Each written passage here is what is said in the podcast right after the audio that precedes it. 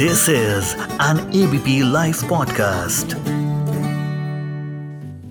तो बहुत सारी एक्सपेक्टेशंस हैं फाइनेंस मिनिस्टर निर्मला सीतारमण से आने वाले बजट यानी कि twenty twenty three twenty four को लेकर के।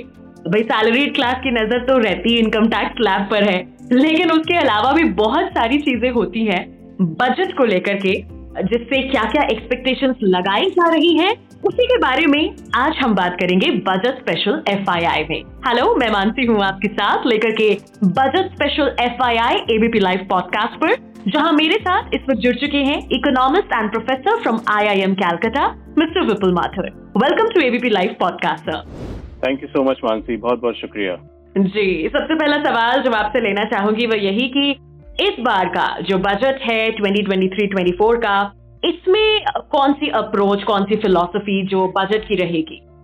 देखिए, बहुत इंटरेस्टिंग सवाल है ये, आ, क्योंकि सभी लोगों की कुछ ना कुछ अपेक्षाएं होती हैं बजट से, और ये बहुत ही मुश्किल एक तरीका है, बहुत ही काम है जिससे हम सबकी अपेक्षाओं को पूरा कर सकें।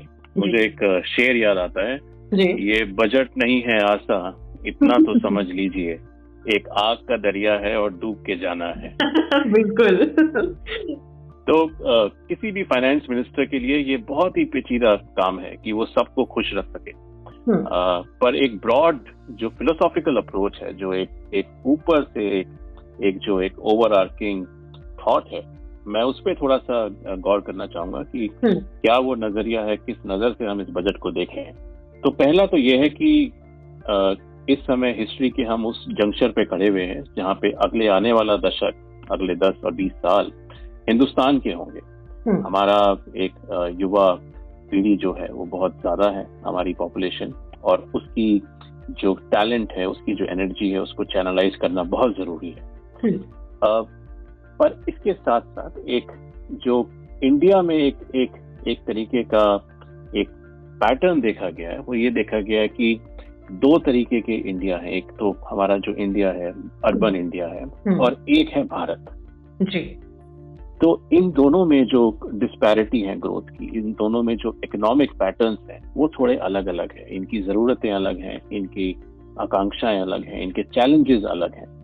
तो मैं ये चाहूँगा कि इस बजट के थ्रू हम ये इंडिया और भारत की जो दूरियाँ हैं इनको कम कर सकें, और दोनों ही को हम लोग बराबर प्रोत्साहित कर सकें। दूसरा जो मुझे लगता है कि अगर आप इंडिया में देखें, जो पिछले बीस सालों के अंदर जो डेवलपमेंट हुआ है वो अधिकतर जो है सिटीज ड्रिवन डेवलपमेंट है। आ, हमारे आ, हमारे हिंदुस्तान में Delhi N C R, Bombay, Bangalore, Pune और हैदराबाद जैसे हॉटस्पॉट्स डेवलप हो गए हैं। तो बहुत ज्यादा कॉन्सेंट्रेशन हो गया है इन सिटीज में ग्रोथ का।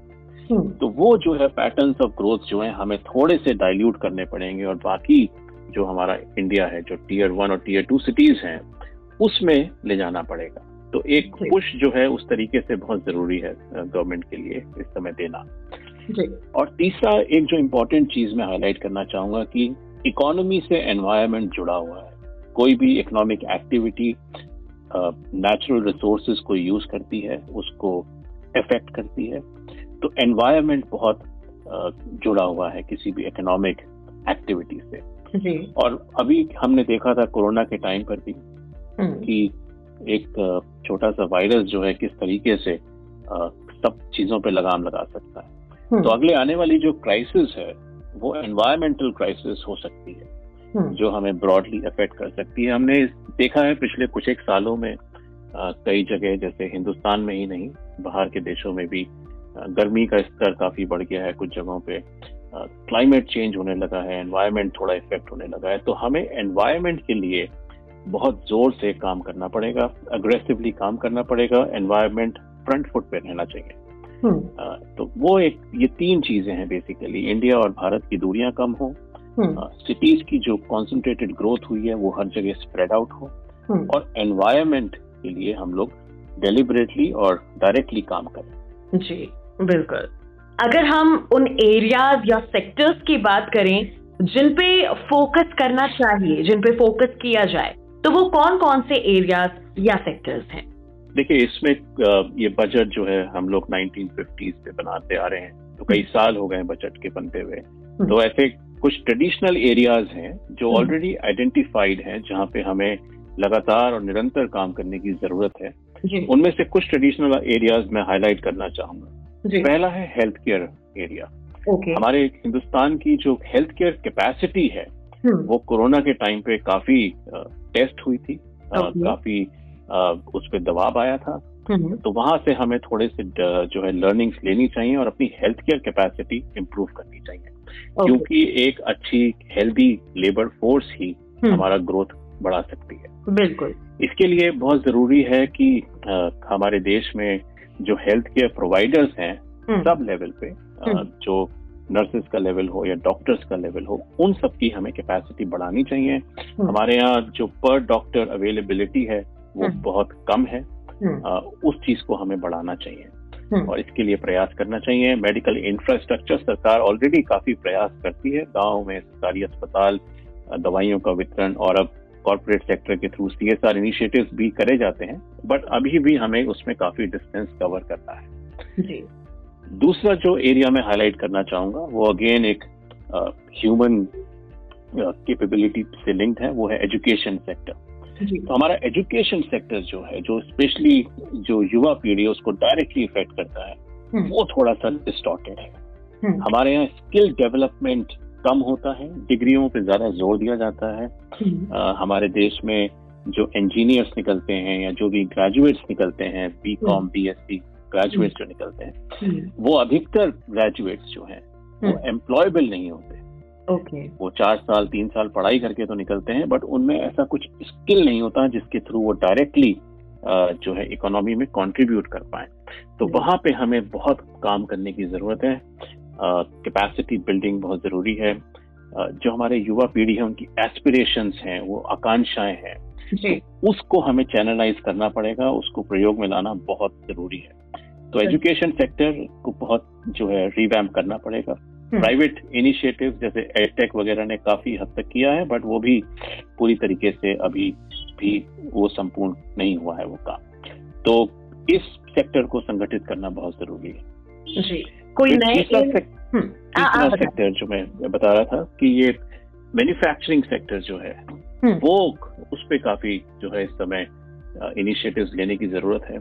नाइनटीन नाइंटीज़ के लिबरलाइजेशन के बाद आ, इंडिया में सर्विसेज सेक्टर जो है वो टेक ऑफ हो गया था, और उसी का वो परिणाम है जो हम आज अच्छा परिणाम जो है वो देख रहे हैं कि हमारा देश में आईटी सर्विसेज सेक्टर बहुत ज्यादा है, बहुत अच्छा और बहुत हेल्दी कंट्रीब्यूटर है जीडीपी का, बट मैन्युफैक्चरिंग सेक्टर कहीं ना कहीं जो है पीछे छूट गया है। okay. uh, अगर हमें फाइव ट्रिलियन डॉलर इकोनॉमी का वो सपना साकार करना है तो हमें अपने मैन्युफैक्चरिंग सेक्टर पे बहुत जोर डालना पड़ेगा, जिसके लिए सरकार ने पहले भी कई सारे इनिशिएटिव्स लिए हैं। जैसे एमएसएमई सेक्टर के लिए सरकार कई सारे इनिशिएटिव्स लेती है, बट वहाँ पे निरंतर प्रयास करने की जरूरत है।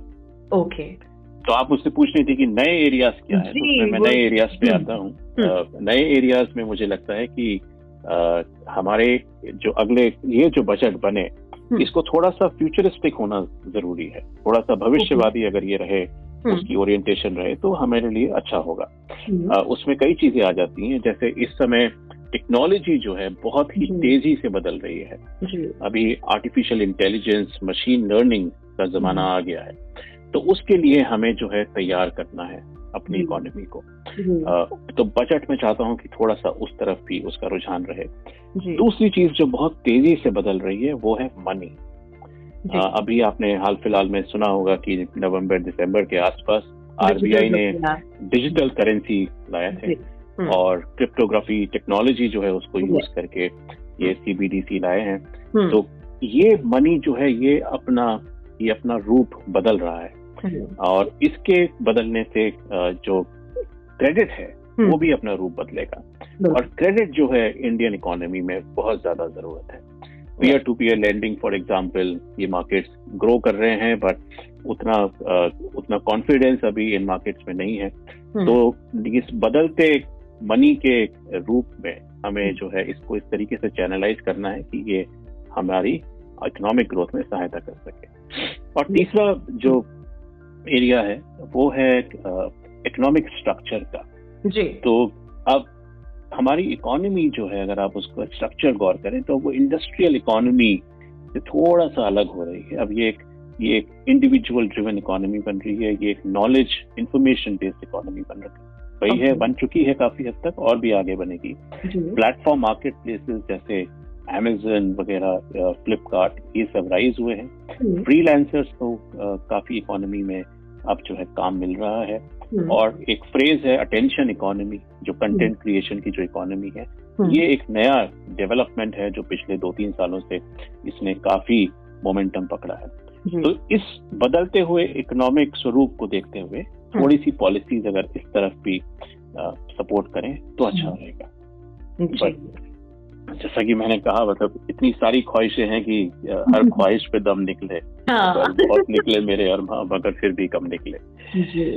तो एक तरीके से कहना चाहिए एक, एक डिजिटल इंडिया की तरफ जो हम काफी हद तक बढ़ रहे हैं, तो एक डिजिटल जो बजट है उसका भी एक एस्पिरेशन जो आपने बताया होना ही होना चाहिए जी। बजट और स्टॉक मार्केट, क्या एक्सपेक्टेशंस है सर इस बार? देखिए, बहुत इंटरेस्टिंग सवाल है, क्योंकि स्टॉक मार्केट्स अभी हाल फिलहाल में दोबारा से झटका हुआ है। स्टॉक मार्केट्स गिर रहे हैं इंडिया में। तो स्टॉक मार्केट्स यूजुअली जो है न्यूज में रहते हैं, कभी या तो बुल मार्केट होता है या बेयर मार्केट होता है। आ, और स्टॉक मार्केट्स की तरफ से काफी राय प्रतिक्रियाएं आती हैं बजट को लेते हुए। आ, मेरा ये मानना है कि कुछ डायरेक्ट चीजें हैं जो स्टॉक मार्केट की हमें आ, जो स्टॉक मार्केट के नजरिए से हमें आ, थोड़ा सा बजट में फाइन ट्यून करनी चाहिए। okay. आ, जैसा कि मसलन मैं आपको बताऊं कि गवर्नमेंट फाइनेंसिस की हम बात कर रहे थे पहले, गवर्नमेंट एक्सपेंडिचर की बात करी थी, जिसमें हमने देखा था कि फिस्कल डेफिसिट होता है। हाँ. आ, जो डिफरेंस होता है आपकी आमदनी और आपके खर्चे में।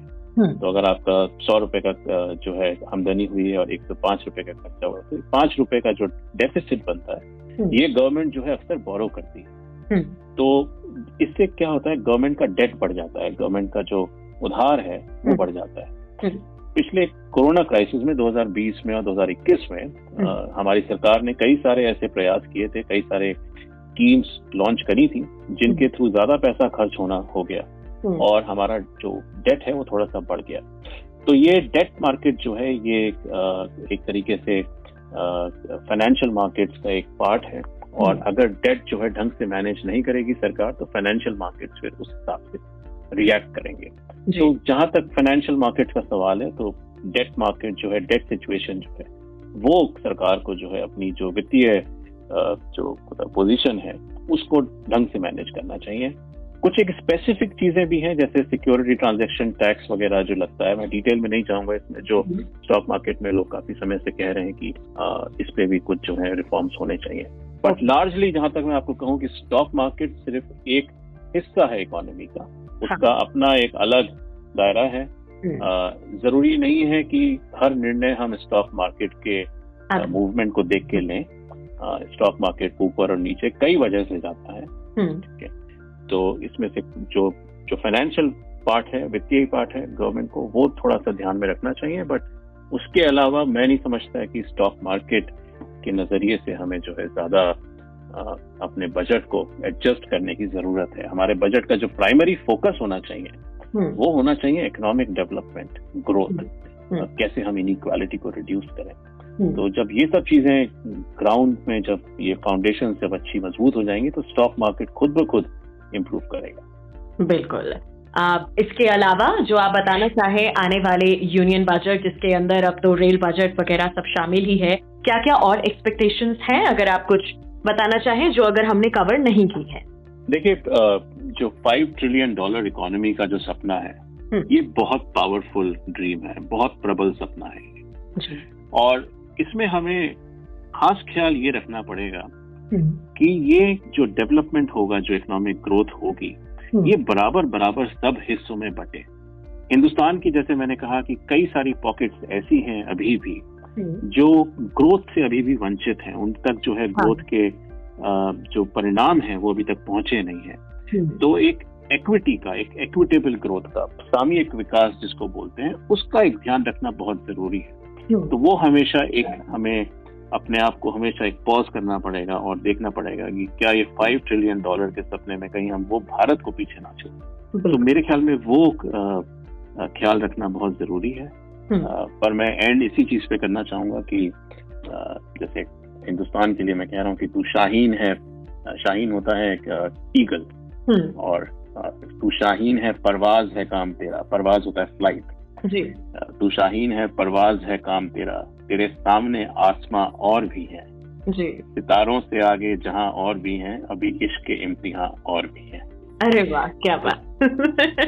जी जी, तो thank you so much sir हमारे साथ जुड़ने के लिए एबीपी लाइव पॉडकास्ट पर बजट एक्सपेक्टेशंस को बताने के लिए गहराई से, जो आम लोगों को भी काफी अच्छे से समझ में आएंगी। इस बजट स्पेशल एफआईआई में अब सबसे मुलाकात होगी फर्स्ट ऑफ फरवरी को, जहां डिटेल में चर्चा करेंगे कि बजट दो हज़ार तेईस चौबीस हमारे लिए आखिर क्या कुछ लेकर के आया है, देश के लिए क्या कुछ लेकर के आया है। Once again thank you so much for joining ABP live podcast.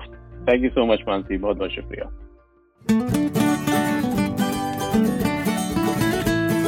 This is an A B P Life podcast.